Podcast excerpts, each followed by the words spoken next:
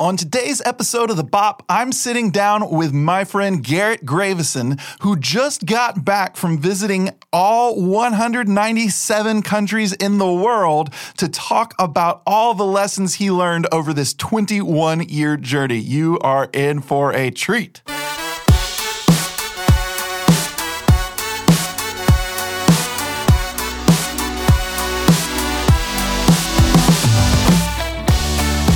Listening to The Bop, the Business of Photography podcast with Rob Green, a photographer to contagiously positive clients and fierce believer in building people focused businesses that leave a lasting impact. If you're an entrepreneur with dreams in your head, ideas in your heart, and passions burning deep down in your soul, this is the perfect place to be because this is where dreams come to thrive. So, are you ready to build your business, wow your clients, and make photo magic? Here's your host, Rob Green.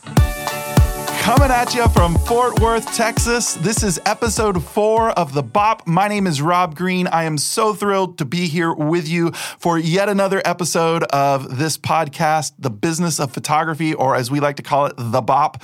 Today is going to be a really incredible episode. I cannot wait. My friend Garrett is coming on. He just got back from visiting all 197 countries in the world. And when I say just got back, like he got just got back from number 197. This took a long time. But this guy has collected so many leadership lessons and life lessons over his years of doing this that it is just going to blow your mind. And so I want to let you know right out of the gate, too, about something that we're doing a little different with this episode so that you can be planning for it as you're going through and listening. We are saving all of our questions for Garrett for a separate episode of The Bop, just a bonus episode that we're going to release later. And so as you're listening to today's episode, as you're thinking about questions, write them down and then hop on my Instagram at Square8 Studio and leave me a voice message. Include your name, where you're calling from, and what your question is. And we are going to do a whole bonus episode full of just listener questions, getting to every single one that we possibly can so that you guys can receive some encouragement and insight and leadership from Garrett because this guy is a incredible incredible wealth of knowledge. So with so much in store for today, I want to jump right into today's Bop Byte. Remember Bop Bytes are these little bite-sized pieces of goodness that you can take with you even if you only have a few minutes in your car ride, you can get something out of this episode of the podcast right now over these next few minutes together. And today's Bop Byte is this. It comes courtesy of my pastor back home in Atlanta. He says, Whatever you say yes to in life means less room for something else. Make sure your yes is worth the less. I have so many conversations with photographers that have all these big dreams for your business. And maybe this is you. You have all these dreams, but you feel like you never have time to achieve those dreams. And what I find most commonly when I have these conversations with photographers is there is a misalignment of the things we value and the way we spend our time. And so here's a really simple exercise that I'm going to give you in today's Bop Byte to help you figure out if you are one of those people who has some misalignment to work through. And this is how it goes. I want you to take all of the things that you have said yes to in your life, whether that's soccer practices, whether that's PTA roles, whether that's choir at church, whether that's uh, volunteering at an organization, whatever it may be. They're probably all great things that you've said yes to, but just take all the things you've said yes to, including things with your business that you've said yes to, and make a list of all your yeses. And then what I want you to do is I want you to rank those in order of how important those things are to you. And as you're ranking them, take note of where your business fits in the list of all your yeses. Now, once you've made your list and once you've ranked it in order of how important these yeses are to you, the next thing I want you to do is write out next to each of your yeses how much time you give to each of those yeses every single week. And once you have taken all of your yeses and assigned a length of time to them that you're spending on these yeses, I want you to reorganize your list again based on the most time that you spend to the least time that you spend.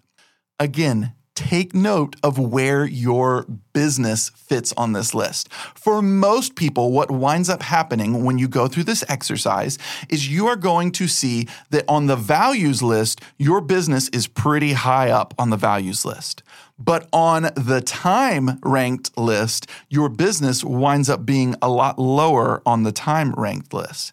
And so, what I want to encourage you to do is ask yourself as you're looking at your lists, are there things in my life that I've said yes to that aren't as important to me as my business, but are taking up time that is cutting away from my ability to achieve my business dreams? Because whatever you say yes to in life means less room for something else. So make sure your yes is worth the less. We'll be back in just a minute with what I know is going to be an unforgettable and for some of you life changing interview with my friend Garrett Gravesen. Look, I get it. You're a natural light photographer. You don't like your flash. You don't want to shoot with it by choice. But you do need to know how to shoot with your flash. If you shoot weddings or in home sessions, it's just kind of one of those things you gotta know. Wouldn't it be nice if you could learn Flash without all the fancy language, without needing to be a rocket scientist? Join me, Rob Green, for a free one hour Flash class where I'll give you three secrets to easily unlock your Flash's potential. And I promise, no PhD required. To sign up for this free class, visit us online at square8studio.com slash flash class, and you can become friends with your Flash today.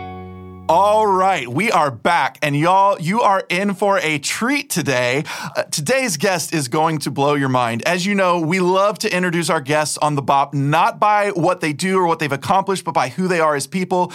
Huge believer that it's always a good idea to decide who you're going to be before you decide what you're going to do. And y'all, today's guest is one of the most hilarious, spontaneous, unpredictable people you will ever meet.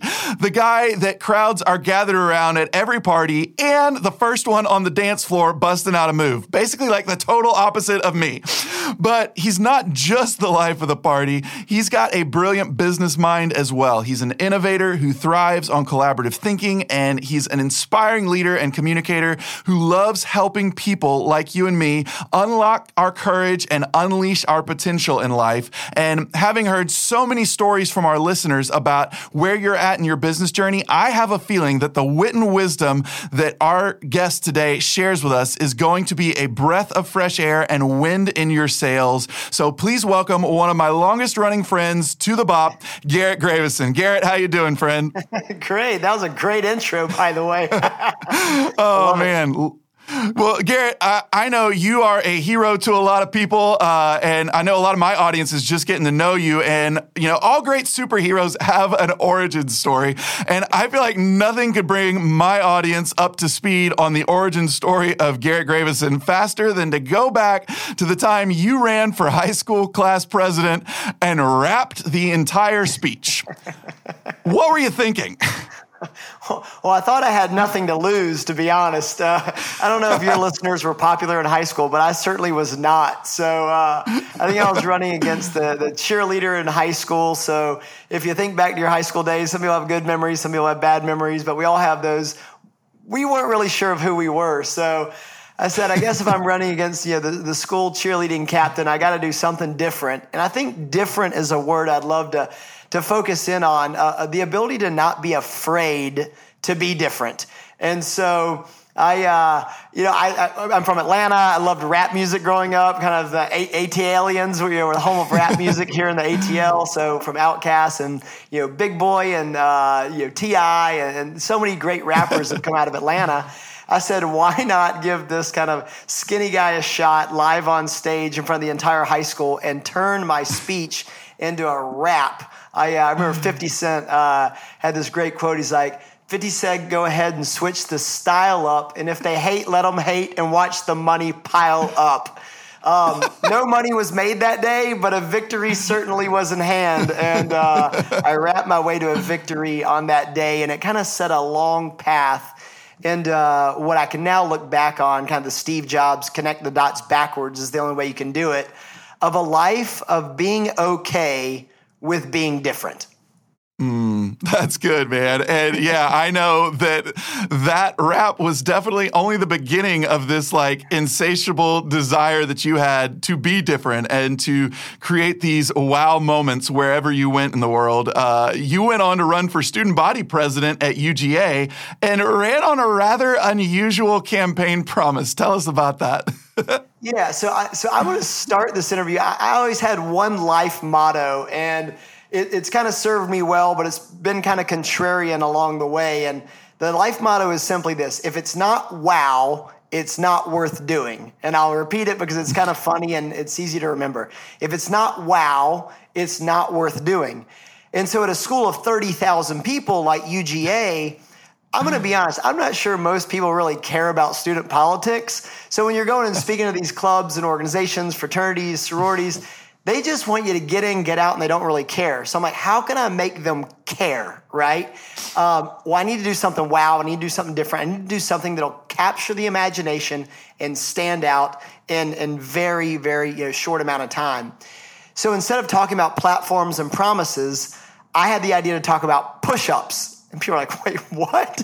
And I said, listen, if you vote for me, I'm kind of an underdog. I can get the job done, but a lot of people can get the job done. But I want you to remember this when you go into the ballot box. If you vote for me, for every vote that I win by of 30,000 people, I'll do one push up for every single vote that I win by on campus in the main plaza every single day, and you can come out and watch.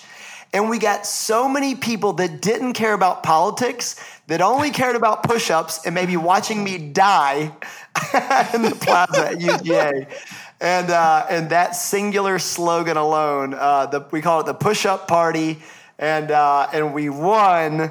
And, uh, and thank the Lord, it was in the 225 year history of UGA, it was the closest margin of victory I mean, that is a godsend. like, if, if you're people watching or people of faith, uh, that is the biggest godsend of all time. I won by 58 votes, and I could at least do 58 push-ups. Unreal. Oh my gosh, man. I love that. And actually, as you're sharing that, I'm sitting there going, this is great because we have a lot of uh, photographers listening interested in the college and sorority market. Obviously, I do a lot of that at TCU. And I love that because I'm sitting there when you were talking about going into sororities, fraternities, talking about things, you're right. Like there's so much going on in their world and in those meetings that you have like a really brief moment when you get invited to a chapter to make a lasting impact. So, I, man, I, I, love that. I'm totally using that next time I go in and speak to a sorority about photos. That's great. Um, now, from UGA, you weren't done there either. You go on to the Harvard Business School, where obviously only the finest, most distinguished scholars gather to learn but it wasn't really finishing top of your class that you had in mind here. You had another kind of wow idea in mind. What was it that brought you to Harvard in the first place, and what was your goal at this leg of the race? Well, I always love interviews where people are just brutally honest and completely vulnerable. so, what brought me Harvard was not getting into Harvard before. so I, uh, and it probably goes back even further than that if we want to go back to the high school since I've known you. My girlfriend in high school got into Harvard and then broke up with me and broke my heart. So I've had this like heartbreak to Harvard saga and drama my whole life. And I said, you know, one day it'd be interesting to get in there not for the fact that I want to use it as a catapult. So, if you think about this, uh, Harvard's a global community, and I love travel. We'll get into that in a second. But it's really kind of to your point these unique and interesting people that are top of their class that want to use that as a springboard to the next job. Well, I love Atlanta and I love my community here, and I had a great working relationship with Chick fil A. They're like, let me get this straight you're a guy that works for a chicken company in the South and you're at Harvard. And I'm like, yes, and I'm very proud of that. Um, but but I had my own consulting firm that I co-founded with a great friend, Kevin Scott, and, and I didn't go to Harvard trying to one up anybody. Mm. I went to Harvard trying to make connections with people. And I think you never know where connections will lead, and you never know what connections can do. But I was not there to try to network to get a fancy job on Wall Street or to get the next best consulting job, banking job, private equity job. I went there to meet people. And I said, I'm totally fine going back to where I, I came from with just a lot of great connections. And I was the guy that spoke to the janitors and I spoke to the, you know, people that, you know, cleaned the classrooms and, you know, worked in the kitchen. And, and I had all these great, great memories from all these interesting people because I always, you know, like to say every person has a name, every name has a story, and every story matters. And I'm going to say that hmm. again. Every person has a name, every name has a story, and every story matters. And I don't hmm. care what company you came from to get into Harvard or what professor you are teaching on in, in front of the classroom. Everyone on this campus matters. And I wanted to use my time there to get to know everybody. And, and funny enough, wow. ended up landing me as the, as the person that got to speak uh, as my class speaker for graduation at, at Harvard Business School. Unreal, amazing. Uh, yeah, so you got all these people that come in probably aiming for that opportunity, you know, wanting to, to have that. And you went and said, no, man, everybody has a story. Every story matters. I'm going to spend my time getting to know people and building relationships. And you wind up get, getting an opportunity that tons of other people would have killed for and were probably busting their tails for. Um, man, so out of all three of these things, you know, being the scrawny little white kid with a country accent rapping in front of a multicultural student body or promising push ups for votes in a school of 30,000 uh, and giving a commencement speech to a graduating class at Harvard, which of these terrified you the most? All of them. um, I, I, think you know I, I, feel comfortable in my skin. So speaking from the heart, I, I was never going to be the smartest speaker at Harvard, obviously, but I knew I could give mm. my hmm. own story. I think when people are vulnerable and they just lean into who they are, I think speaking can work, right? So whether it's speaking and rapping or speaking and you know being vulnerable, I was hmm. always comfortable with speaking. I'm not comfortable with my physical fitness. So, so I would say the push-ups over 30,000 of them on the line was definitely the most terrifying. I'm just glad it was a very, very close race. For sure. No. Well, and I love that too because I think, you know, there a lot of people listening may not ever give a speech uh, up in front of a bunch of people or may not ever have to do um, public speaking like you've done. But I do think we do have to do a lot of, as small business owners, have to do a lot of speaking to our audience through social media. And even hopping on an Instagram story can be scary. So I love what you said there as far as just like being true to who you are and being willing to just be real and be authentic and be you. I think there's there's a ton there for us to, to take away. Now, I, I know you, you've already shared quite a few hilarious stories with us, but uh, all these crazy adventures of yours really took on a whole new level of gravity and significance um, following a conversation that you had with your dad. Can you unpack that conversation for us a little bit? Yeah, so I want people to think about this idea of time, right? And so we get so caught up in money, and I think there's a great quote I always heard that was uh, and it doesn't always feel this way, but I'm going to say the quote You'll run out of time before you run out of money. Again, you'll run out of time before you run out of money. Now, I've been super poor. I, I lived at my dad's house till I was almost 30 because I was starting a nonprofit.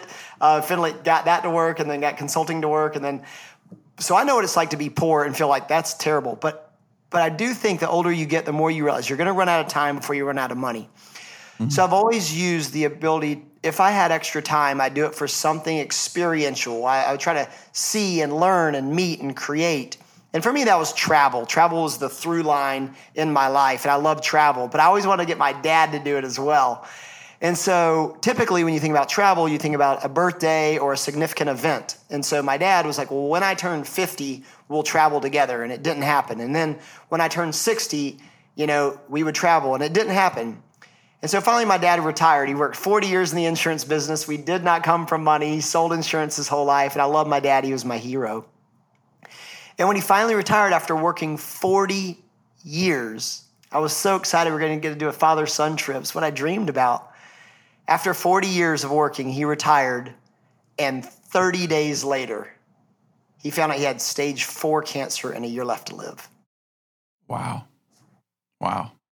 It's like life is unfair and no one hopes for that or wants that or wishes for that at all but it's reality and we all have our own stories. We all know someone that's got cancer or gotten sick or gotten a car accident too early too soon and and we think that we have time and it, it's one of these these myths that i think that we always think we have enough time and we don't. And so, after nine rounds of chemo and 10 rounds of radiation, which just beats up your body, um, instead of going through that, that last 10th round of radiation, the doctor said, Hey, we've only got quality of lifetime now. We can either beat up mm. dad's body or we can take him off of this and you can have a, a few weeks left. I said, screw it, let's do it. Richard Branson quote. Like, we're taking them off this and we're going to do one father son trip. Wow. And at that point, I had a license to take Americans down to Cuba. Cuba's not too far away, it's only a few hour flight. And when you're, you're you know, battling cancer, the absolute last thing you need to be doing is smoking big fat Cuban cigars. But that's exactly what we did. Time of our life in a cherry red classic car from the 50s with my dad. I bought him one of those straw hats and the biggest cigar we could find. And it was our last real moment that we had together. And my dad said, I don't want you to wait, but more importantly, I want you to do something now that you would be insanely proud of and wow. do it now. Like, I want you to do something you'd be insanely proud of and do it now. And my dad passed away a month later. And I carried wow. that with me this idea of how do you get people to step on the other side of fear, to have this courage. I call it these 10 seconds of insane courage between stimulus and response. There's this window where we can say yes. We may not have it all figured out. We may not know the next step. We may have all these fears, and we can talk about that. But there's a window of opportunity. And I wanted to take that message, that message from my dad, kind of his last words of wisdom. And I thought about, like, what would I be insanely proud of? And to me, it was what if I took that message literally to every corner of earth and shared that message of 10 seconds of insane courage and stepped foot in every single country in the world and tried to share that message with as many people as possible. And so I set out. The record was 197, Guinness Book of World Records. Uh, I think there's less than 300 people in human history of, I don't know human history, but it seems like a long time that have ever done it. And I said that would be an insane goal, but an insane goal with a mission tied to a higher purpose of, of this message. And that was my message from my dad, and that was the miss- mission to go try to accomplish it. Wow. Okay, so note to self for future episodes of the Bop: bring uh, tissues into the studio with me. Holy moly! I, I hope I hope y'all see what I mean when I say this guy is hilarious and has great stories, but he's also got great uh, significance and impact to his message and his desires. Uh, and now we see why, rooted in uh, really just remarkable their challenge from your dad. And I love the way you you just even took that challenge up and decided, you know what, this is going to be what I make my life about. Um, you took something that was no doubt extremely painful and hard for you, would have been a reason for a lot of us to go, all right, I'm just folding in the towel. Like, I imagine there's a lot of grief you're wrestling with, a lot of just anxiety, depression, all that comes with those things. And then you instead take all that and go, we're going to fight through those things and we're going to bring purpose to what we're walking through right now. Uh, it's unbelievable. Now, I imagine that if I were to take this challenge on, I'd go about it in a very pragmatic, efficient way. But you you decided in typical Garrett Gravesen fashion, you were going to have a little fun with it and bring a little wow to it. So share with us some of just the crazy little antics and wow touches that you put into this journey towards 197 countries and visiting every single one of them. Yeah, so it's very hard. And a lot of times to do something like that, you really need a singular goal, right? Well, it became really crystal clear that was going to be my singular goal in life. But you have to start somewhere. And so when my dad passed away, I ended up taking all of our stories, all the research I've done on grief and fear, courage and resilience, and I ended up writing a book called 10 Seconds of Insane Courage, the number 10. So 10 Seconds of Insane Courage. And it was really, hey, there are eight fears. They're all human fears. We all face them. I'll be the first to raise my hand. I face every single one of them almost every single day. Um, so I'll be the, the first one to step out there and say it, it's, it's natural to do that. Um, but what's unnatural and a little bit hard and a little bit tough is to is to push yourself through it and create the habits of getting yourself out there out of your out of your comfort zone. And I said the biggest way instead of sitting here in this pain and this grief is I'm going to put myself out there. And so you're right. So I'm going to have a little fun with it as well. And I said, well, if my motto is, you know, if it's not wow, it's not worth doing. What's the most wow way to do a book launch? Well, I didn't have any friends that wrote books. I didn't know what a book launch is supposed to be. Maybe you get you know ten buddies and go to Barnes and Noble and you know secretly put your books on the shelf and act like they store them. but I'm like, no, no, no. We, we got to do something way bigger and way more global. And I said the most insane thing I could think of was what if I did 52 events in 52 different countries in 52 weeks. And I called it 52 and 52, where I was going to take a bag of books, go around the world, share this message in one country a week for a year. And it was completely nuts and completely wow. insane. But it was the most joy filled time of my life where I got to meet some of the most interesting, ridiculous, crazy, fun people around the world. And some of these experiences, they, they don't even feel real uh, because the world's a big place. And sometimes you just have to get out there and see it for yourself uh, to see what all's out there. But it was amazing 52 countries, 52 weeks. And some of the experiences were totally insane along the way. And and in all these countries, you just had people pouring out in the thousands and tens of thousands to show up for for book signings and. Listen, it, the, the when I landed in Kenya, I was so excited because I used to live in Kenya. I spent a year in Kenya at an orphanage. Uh, this is where my first nonprofit started.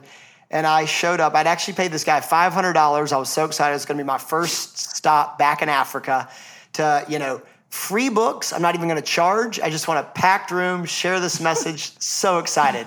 I land, I show up. Zero people were there. I mean, when I say zero, I mean literally no one showed up. And it was so actually hilarious, funny, terrible, but you know, uh, but but it was one of these where it's like sometimes it's just not going to work, right? And and I think two weeks later, I got a call from the New York Yankees. And they're like, hey, we do this thing called Yankee University. Gary Vee was our last speaker. Daymond John and Barbara Cor- or Cor- Cordell, I don't know what, the Shark Tank people were the ones before. We want you to come back to the US and speak to the Yankees. And I'm like, Crazy. from zero people in Kenya to the New York Yankees in a matter of two weeks. But that's life. It's like we're going to get knocked down. We're going to get punched, you know, we're going to feel like we have no idea what we're doing and we have no idea what tomorrow is going to bring. But you get up every single day. And I love it. One of the probably most booked motivation speakers in the world is a lady named Mel Robbins. And her birthday was a couple of weeks ago. And on her birthday, she launched a podcast. So good for you, Rob. You already launched your podcast and uh, the business of photography. Bop, I love it. But it, but she, who's one of the most motivational speakers in the world, her first podcast was titled "Motivation is Garbage." I was like, "All right, you got me." Click. Like I'm gonna obviously watch this. And she's like, "Because the fact is, we're not always going to be motivated. Rarely are we yep. are. But habits, we can create habits." We can create the fact that we're going to get up and we're going to create content before we consume it every morning before we roll over on the bed and consume, consume, consume, why don't you keep your phone turned off and start creating, creating, creating? Wow. Even as you're saying that, I'm sitting there thinking, I just heard my my pastor at my church here in Texas. He posed this question to us. What are you doing with your first look and your last look of the day? Because that's going to frame up everything that you experience in between. And I thought, man, how often do I just reach to, like you said, consume content instead of something with much greater purpose than that? I love that. Yeah. Yeah. And and the idea is if again, motivation is garbage, if we get the habits of so habit for me was I'm going to wake up and I'm going to try to plan an event and get people there. If no one shows up, it's okay. There's another day, there's another week, there's another country and I'm going to try it and I'm going to put myself out there. And one of the fears I talk about is the fear of the first step. It's real. Like your first podcast, no offense, Rob, probably awful. maybe not you because you're you. My first book, 10 Seconds of Insane Courage, I think it's pretty good, but it could have been better. You know, the first times, you know, you interview guests, the first time you do a photo shoot, the first time you ask a client for money, the first time you put together a proposal, the first time you try to raise your rates, all these firsts, I tell every team and every audience, I have this one funny thing I've used so long. It's called permission to be awful. I go, you literally need to give you first and all of your projects second permission to be awful. Wow. And just sit with that, love that, lean into that, and just know that this first one, it's going to be awful. And that's okay because it's going to get me to a little bit better and a little bit better. Man, I love that. I mean, so many thoughts running through my mind that you're just inspiring as I'm listening to this. And I'm thinking, okay, you know what? Like, the bop wasn't even the first thing that I did. I could go point back to plenty of terrible interviews that I had done, plenty of terrible online things that I had done we're still learning our way through this. It's getting better with each episode, but I could go all the way back to the like I remember getting made fun of for the first interview I ever did, you know, and just thinking like how much progress has come from that point till this one, you know, years ago till now is incredible. And I as you're talking about this Garrett, I'm sitting there thinking, you know what? You started from a place of purpose you had this mission, you had this mission that you were out on to change the world in your own way and inspire and encourage and give courage to people who were needing to find it. How did how did purpose play into this process for you as you were giving yourself permission to be awful? I'll give a great example. One of my favorite heroes in marketing, um, Musa Tariq. So if you're not familiar with him, he's kind of a legend, a young legend in the marketing world where he worked at Burberry and ran marketing. Then he went to Nike. Uh, then he uh, was CMO of uh, Airbnb Experiences. Now he's the CMO of uh, GoFundMe. Very purpose. He's done. He's done a few things. Yeah, yeah, yeah. Right. And he's like younger than I am. Like, great. What? What am I doing? But uh, he he has this great example, and it may be useful. Certainly useful for me, but maybe uh, for anyone listening he says, I had a guy come into my office one day, and I, I have a whiteboard in my office. And the guy uh, takes the marker and puts a, a dot on it. He says, Describe this whiteboard to me. He's like, Well, you know, there's this dot, and it's about the size of a quarter, this and that. And he's like, That's what everyone does with life, is we see this blank whiteboard, but we always focus on the dot. But mm. if you hmm. look at it, there's actually 99% of white space that really takes up the whiteboard. Wow. And that wow. white space is where all the good stuff happens. Mm. You already know what you know. What are the things you don't know? What are the things you're not leaning into? What are the things you can learn on a YouTube or a TED Talk or joining a, you know, a podcast or, you know, signing up for coaching or therapy or anything, right? It's the 99% white space. But in order to lean into the white space, you got to get really still and be really honest. And that's where you find your purpose. Because chances are, if you're just running, running, running, you're focusing on that 1% dot. And God's given us this 99% white space to lean into if wow. we're willing to come open handed into it. Wow. So good. So good, man. Um, now, Garrett, we fast forward. I, I mean, I think you started traveling countries even before your dad issued this challenge to you. You've been on this journey for something like 20 years now. Uh, and you, there's been a lot of crazy adventures along the way. I know somewhere along the way, uh, if you're watching this segment on YouTube, you probably noticed he's got his famous tux on. Uh, in fact, just tell us real quick about the tux. How did the tux become a part of the Garrett G experience? So first of all, it was never supposed to happen, but now it's become part of me.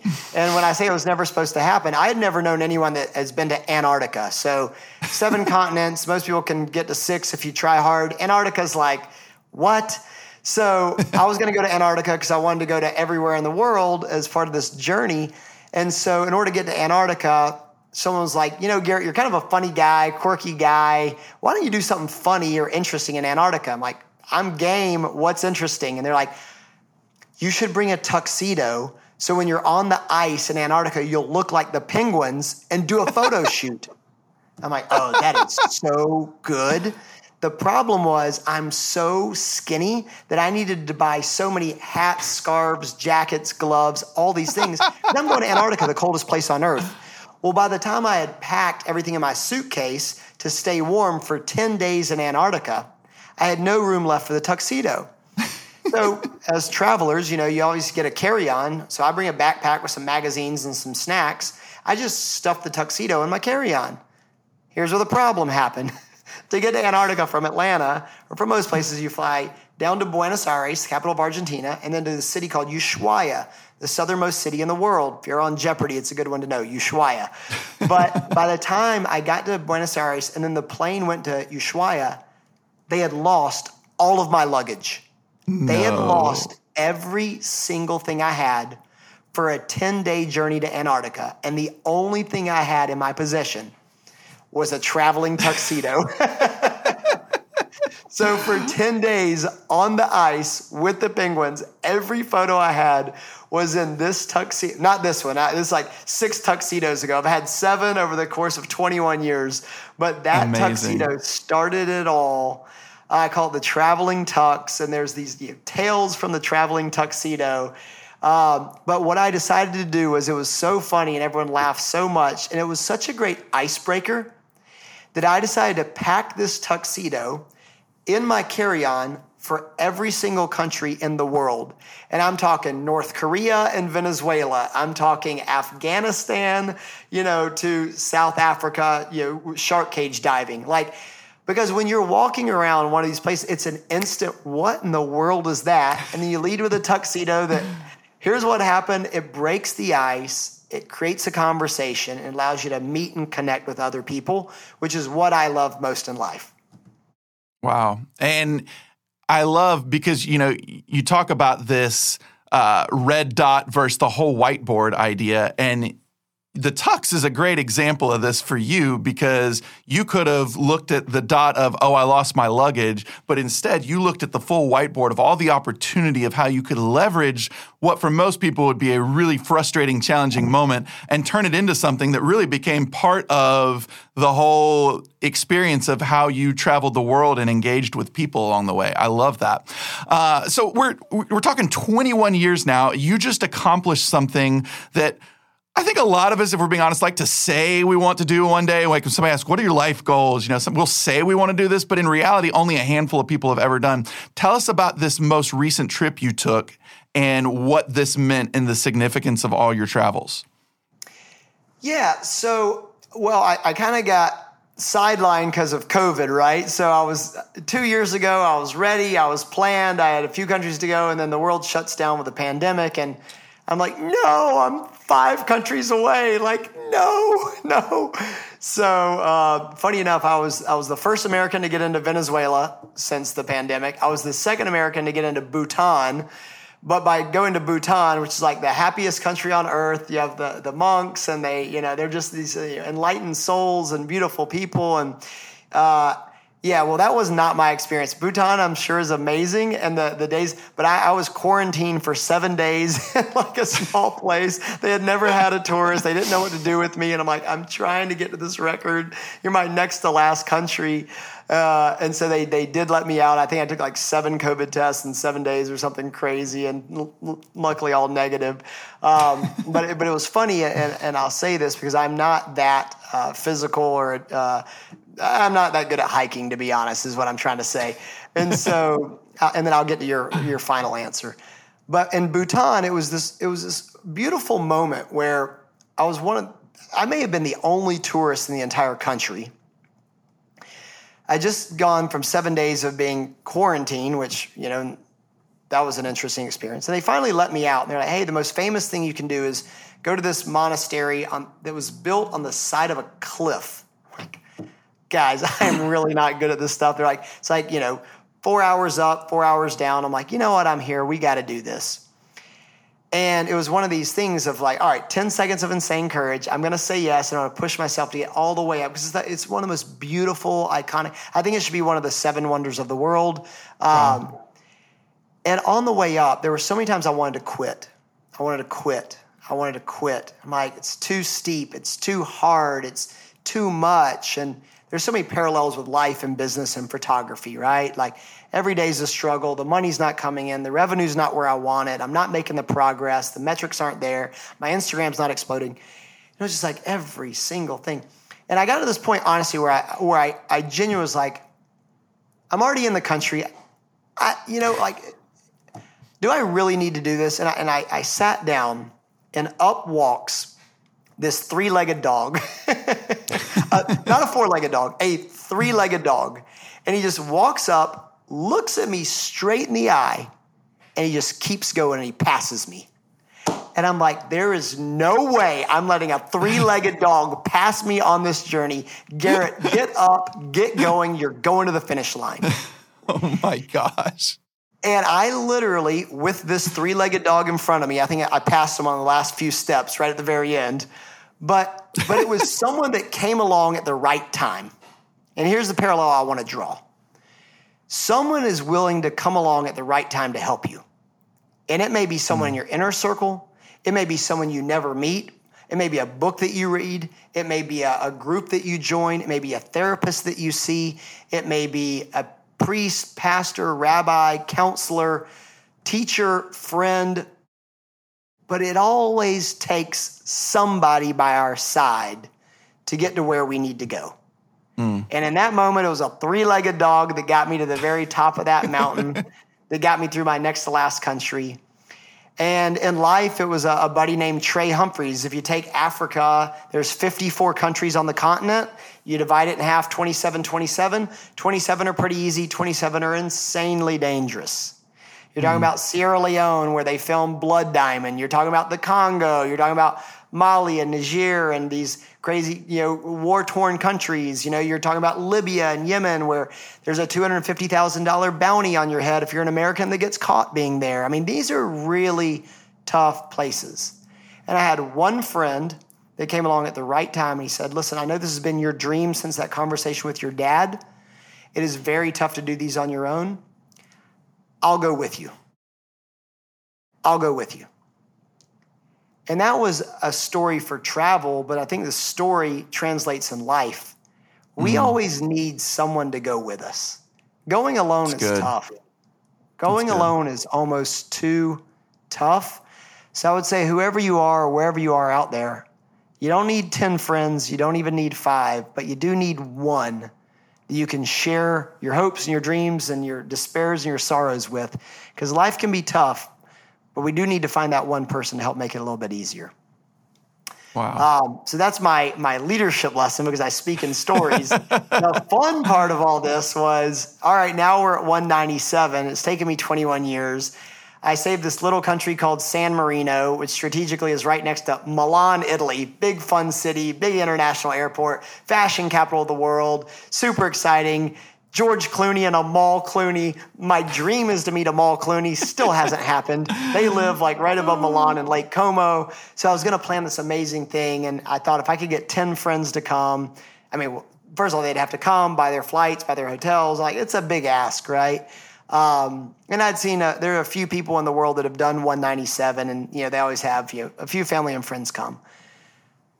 By the time it was said and done, 10 became 25, 25 became 50. I'm like, this is the most insane thing ever, but I love wow experiences. I'm going to plan the most wow Sinners and Saints, Great Gatsby, Neon Night, you know, Como with the Clooneys, Gold Chain Brunch, where I'm from Atlanta, where we started this whole conversation with rap music. We're going to go on Amazon and get big gold chains and have a gold chain brunch and $10 or less, but that's the theme. By the time we were done, we had 73 people fly in around the world. Wow. One of the photographers that had shot for the Nobel Prize and the Guinness Book of World Records was there. But for me, it was a celebration. And I got, there's a moment where I got to step back and watch friends from Afghanistan connect with my friends from Marietta, Georgia, where Rob and I have known each other for over 25 years. And I got to bring all these amazing people together that they now got to meet. They got to connect. And it reminded me of the time at Harvard where it's like it's great to meet fancy people. It's better to meet everybody. Wow. And I think that that that I love being a, a guy that's for everybody. I love underdogs and optimists. I love rule breakers and innovators. But what I love most is people that are just willing to put themselves out there and give themselves a chance to succeed. Mm. And so, for whatever photographers listening or just person in general, if you're too afraid, I've been too afraid. If you've worried about raising your prices, I've been worried about raising prices. If you're worried about taking that first step, I've been afraid of taking that first step. But I've just made a decision that motivation is garbage. Create those habits and create, create, create. And don't stop when it's hard because at some point there's gonna be a three legged dog that's gonna come around and help you in whatever metaphor you wanna create for yourself uh, to get you to where you need to go. And it may be this podcast, it may be this episode, it may be Rob Green himself that is putting himself out there to provide value to his audience. Uh, but it's it's out there and it's yours for the taking if you're willing to have those 10 seconds of insane courage. Yeah, let's let's talk a little about the book, 10 Seconds of Insane Courage because man, like you said there are we we have this is actually a big part of why I was excited to have you on the Bop, not the push-up story, believe it or not. Um, but I, we do we have a lot of photographers who listen to this podcast who are in that part-time wanting to go full time phase of things and and needing that courage, needing that permission to get out there, to try something, to take a risk, to take a chance, to go for this thing that's this dream in their heart. Maybe we, the best place to start would just be how do you define like what is courage? So courage is a big word, and we think of big heroes. I like to break it down and keep it a lot simpler. It's just facing fear, and in my opinion, taking the first step. Mm. So we're all going to face fear can you take the first step? And I think taking the first step comes back to one question. And I, I start my book with a simple question Is playing it safe holding you back? Wow. Just let that sit for a second. Say, say that one one more time for the people that were multitasking. Is playing it safe holding you back? And just sit with that and be honest with yourself.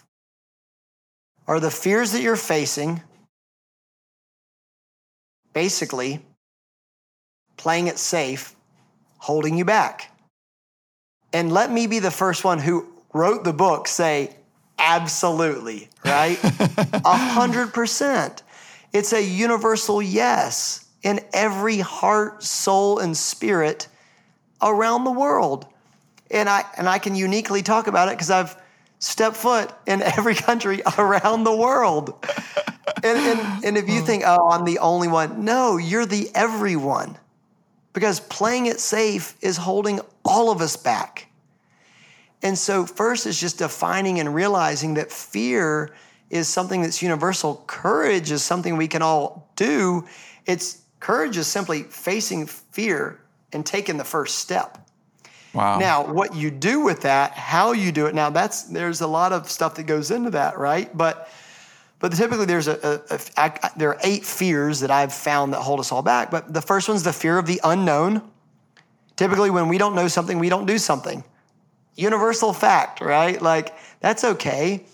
But is there a third door? Is it really only option A and B? Is it really only I I do part time or I do full time? Or is it really I go all in or I do nothing? No, of course not. Like the, there's nuance to everything, right? And I call so it, you know, what's behind door number three? Like, what if you did decide that, you know, for the first hour every morning, I'm not consuming, I'm creating. Mm. And I'm going to do that for 30 straight days. And I'm going to wow. create, create, create, create so much. And after 30 days, let's see where I'm at. Wow. You know?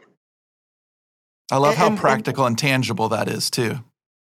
Right. Well, and because I've been around a lot of leadership speakers who are horrible. like, I don't know what you're talking about. well, um, and that's the thing. It's like we talk about like motivation, you know, to your point about motivation being garbage. Like I, I like to say that motivation without a plan is just a pep talk. And like pep talks are nice, but they don't get anything done. So I love I love the how practical and usable that is of just like, hey, first hour of my day, I'm going to get up and I'm going to create instead of consume. Like what that would do over 30, you're talking now you've got 30 hours of creation under your belt that you wouldn't have had otherwise. That's so tactile and tangible in moving the ball forward for somebody that's feeling stuck. I love that. Yeah, and I'll give you another one. So the guy I sat next to at uh, Harvard, I thought it was like this simple guy from Utah, just kind of like soft spoken. Um, and I, I, I sat next to this guy every single day. I studied with this guy, like, and I'm sitting there. I'm like, I know there's some of this guy. Turns out the guy owns like a yacht, a private plane. He's probably worth three hundred million dollars. I'm like, I had I had no clue. He's just like a simple Midwestern guy, and I never knew until years later. And he gave me this one piece of advice, practical, practical advice. He's like, every Sunday, same thing. Take that hour, instead of creating, he's like, plan. And he's like, and what I want you to do, he's like, hold yourself accountable. He's like, hashtag this thing called every Sunday. He's like, literally, I just want a piece of paper in one hour. He's like, and if you do this, he's like, you literally one hour on a Sunday, you write out what you want to do for the week and you do it over and over and over and you create a separate journal for just that. But the, wow. the measuring stick is you got to take a picture of it, put it on Instagram, and hashtag every Sunday. Because what's going to happen is your followers and your friends and your, your people are going to start asking about it. Then they're going to start holding you accountable for it. And then if you skip wow. a Sunday, everyone's going to know. Mm, that's good. That's good.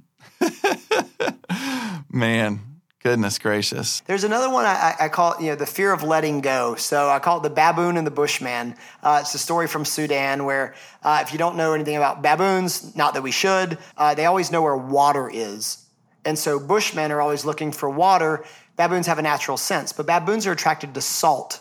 So what they do is really National Geographic stuff here, but they, they create what's called a salt trap, where uh, the, the Bushmen uh, in Africa, uh, mainly in Sudan, where these baboons are, they'll, they'll create a, a think of a small circle in the ground, and they'll just put a bunch of salt in there. And baboons are attracted to salt, so the baboons will come and they'll stick their hand in this hole and they'll try to grab the salt. Well, the salt makes your hand actually bigger in size, and, and you can't you, you can't get your hand out. Now, if the baboon's smart, he drops the salt, moves his hand, and runs away. Doesn't get captured. Baboon's not smart, just like we are.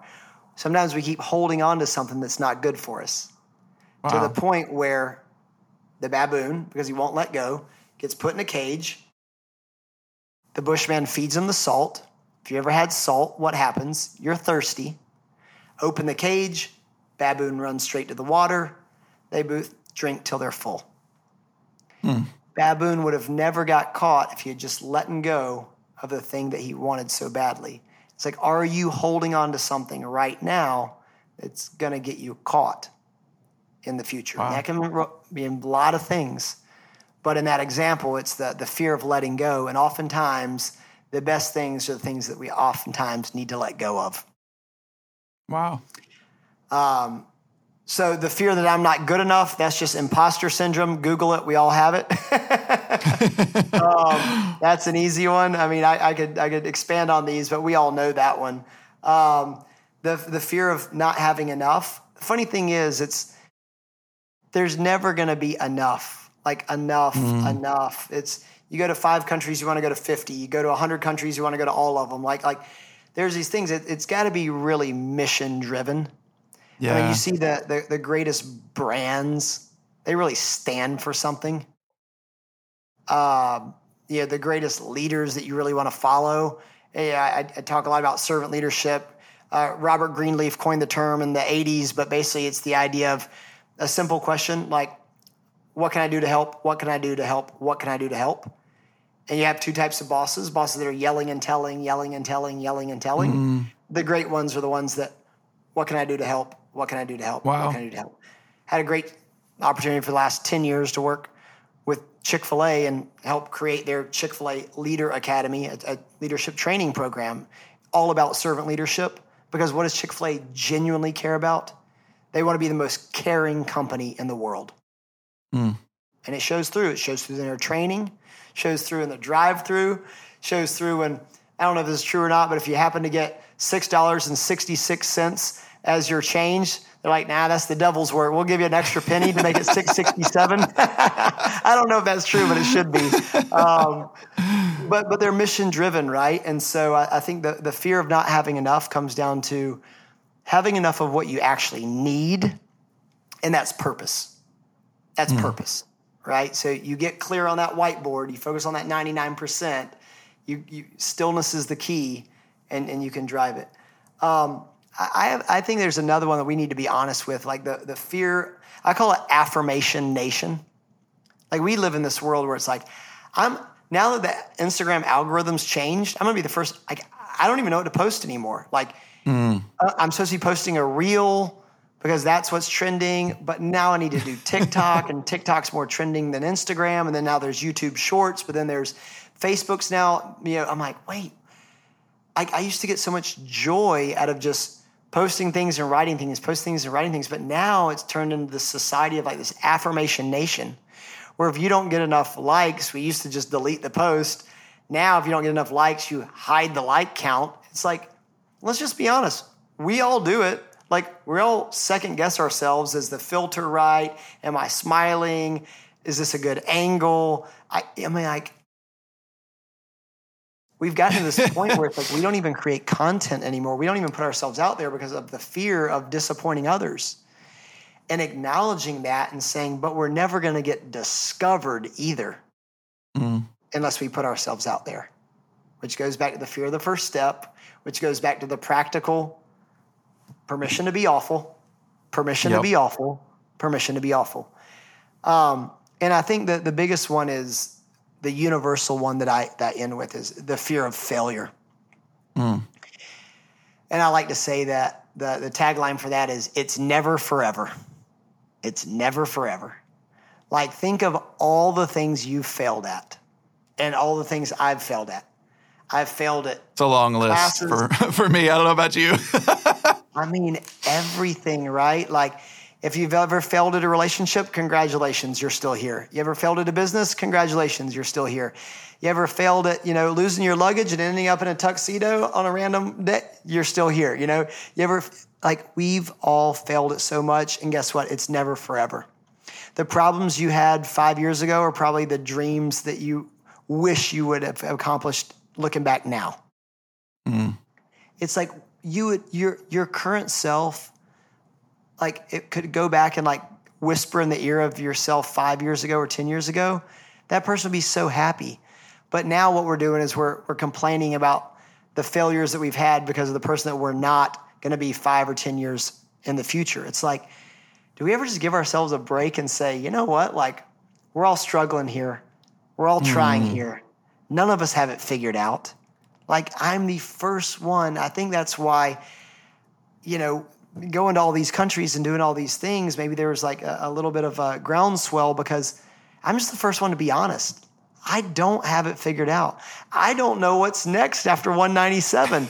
I don't want to go to space. I don't want to go to the bottom of the ocean. And I don't know what's next. But it goes Man. back to a whiteboard and a dot in the middle and looking at the 99% around it and saying, okay, there's something out there for me. I got to face these fears.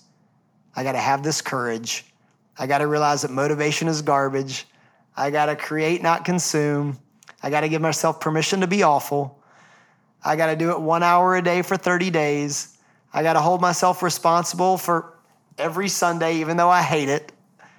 And I got to get going. And I need to listen to podcasts like this and follow leaders like Rob and uh, put myself in a position to succeed because, as Steve Jobs famously said, you will only ever be able to connect the dots in your life backwards. So mm. get as many dots as you can, and one day you'll realize that they all connect in some way. And, and it's going to be so worth it. Uh, and I mean, you're living proof of not not only how everything you want is on the other side of all these fears that we're facing, but really even so much more than you can even imagine. Like I know for you, one, so many of these stories you're telling were not stories you set out to tell. They were things that happened along the way that have become part of your story and a key part of who you are and who you've become. And you've had way more than you could have ever thought would have happened on the front end of this. Like, even just this past summer, you know, you wound up a few years ago, you wound up along this journey meeting an absolutely amazing woman uh, along the way. And y'all just got married this past summer in typical Garrett wow fashion. What was, what was that like? Yeah, I mean, listen, I walk around in like, you know, colorful slippers and a tuxedo, right? Like, who's going to marry me? Probably someone that wears something exactly like that because, like, you attract what you attract, right? It's like there's a famous word. It's like rare birds attract what? Rare, rare birds. birds, right? and so it's like, I mean, you know, I and the only reason I met her was because I was in Iceland with a group of buddies wearing this tuxedo, acting like I was a tour guide to let the waterfalls and glaciers explode every minute on the minute. I'm not a tour guide. I made that up. Everyone was laughing, but I was a guy in a tuxedo a group of Brazilian flight attendants came over. We're talking to my buddies. I wasn't that interested. And they're like, oh my gosh, but we have a Brazilian flight attendant that dresses like you, acts like you, is crazy like you. And because I was me dressing like this, acting crazy, it attracted rare birds, attract rare birds. And we were the two most rare birds ever. And instead of just getting married, we had a backwards wedding. What the heck's a backwards wedding? Well, it started with a plane flight proposal on the Delta flight on the way to our wedding. So I, got, I was officially engaged less days than Kim Kardashian. I was, I was engaged for less than 24 hours, proposed at 30,000 feet. Luckily, I had a good relationship with Delta, having traveled all around the world. We land 24 hours later, we get married. Short story. I asked my dad one thing before he passed away, which was to write a letter to my future wife because I knew hmm. he wouldn't be there one day on my wedding. Wow. And as fate, luck, or the good Lord above would have it, in Kauai, Hawaii, where we got married, there was a, a boat, and it was called Captain Andy's. My dad's name was Andy, Andy Gravesen. And I said, How poetic to rent out that boat. We only had 10 people at our wedding, very small, and have my brother read that letter from Andy on Captain Andy's boat on the day of our wedding. And it was the most meaningful thing ever because he knew he wouldn't be there. But in some sense, in a big sense, he was there. And so, from being engaged for 24 hours to a wedding and then uh, a boat with my dad's essentially name on it, we yeah. then did the bachelor and bachelorette parties the next two days, again, after the wedding. And then we did a formal wedding dinner reception a week later back in Atlanta because we couldn't invite all of our friends to Hawaii. So, I mean, but the thing is, it's, it's, that's who I've always been. Yeah. You know, it's, it's not gimmicky or gamey. It's, I genuinely dress up and act silly and love wow experiences and events. I'd love to, you know, what's the next career move for me? I'd love to work for a big challenger, innovative, in your face, disruptive brand, disruptive experience, disruptive event company, disruptive consulting. Like people that disrupt and are looking at life for the other 99% of that whiteboard, I love. And I mm. love sharing that message to have those 10 seconds of insane courage to do it. Do it with a wedding, do it with a relationship, do it with a business, do it with a podcast, do it with every aspect of your life. And I can only say it through experience good things happen. And they're always going to be unexpected and they're never going to fit on your timeline. They're going to fit on some other timeline. They're going to fit in some unique way. And you're never going to know, but you owe it to yourself to create, create, create. Put yourself out there. Give yourself the opportunity to get discovered in whatever world that is relationships, business, or life and go for it. But it's going to take those 10 seconds of insane courage to face those fears and have that courage to do it. Wow. Good gracious. Talk about a story coming full circle, man. Um, I, I can only imagine what was going through your heart and mind hearing that letter that he had written for you. That must have been unbelievable. And uh, we've got a lot of wedding photographers that listen to this podcast that are all grabbing for the Kleenex having heard that story, I'm quite sure. Man, Garrett, uh, gosh, thanks so much for coming on today and just sharing from your heart with us. Uh, if people want to follow along your journey, where can they find you? Where can they find your book? Tell us how to stay in touch. Yeah, the easiest way I post a lot on Instagram. So let's start there. It's just GG Worldwide. Shocking there, giving all that stuff. But I also have a website with free resources if you feel like you're stuck right now. There's eight steps to getting unstuck immediately. Free resource, type in your email. It's on my website, garrettgravesen.com. Uh, that's Garrett, two R's, two T's, and Gravesen, G R A V E S E N. So garrettgravesen.com. Get a free resource. Uh, I think it can help everybody. It certainly helped me um, and follow along the journey. Follow Rob's podcast, follow me on Instagram, and uh, tell your friends if they're looking for a little motivation or need that courage. Um, you can go on Amazon right now, and it's just the number 10 10 Seconds of Insane Courage. It's a pretty good book. I think so. And I think it definitely uh, helps anyone who's stuck or looking for a little bit of advice to get going again. Awesome. Thanks so much. We'll get all these links in the show notes for this episode. So if you're looking for any of these things, you'll find them in the show notes. Garrett, thank you so much for coming on. In fact, Garrett, you want to give away, we'll give away a copy of your book to a listener who shares this pod episode of the podcast on their Instagram story and tags us? Absolutely. Yeah. Let's let's make it even bigger. Let's give out 10 of these for 10 seconds of insane courage. So if you're uh, 10 listeners, however you want to do it, Rob, but we'll give away 10 free books. I'll uh, I'll send them to you and you can get it out to everybody. I love it. Hey, because if it's not wow, it's not worth doing, right? So here, here's how this is. here's how this is going to work. It, when you listen to this episode, post a screenshot of the Bop podcast and share it on your Instagram story, and tag at Square Eight Studio and tag at GG Worldwide, and I will be saving all of those that tag us, and we will do a drawing and give away ten copies of Garrett's book to our listeners. Garrett, thank thank you so much for coming on today. Uh, if, and guys, if you've been listening to this and you're like, man, I have so many questions right now, uh, we're actually going to do just a follow up bonus episode with Garrett, just taking listener questions. So um, if you want to ask a question to Garrett, jump on my Instagram at Square 8 Studio and send me an audio message with your name, where you're calling from, and your questions. And we'll record a bonus episode uh, down the road featuring all of your questions about courage, about step stepping out, about overcoming fears,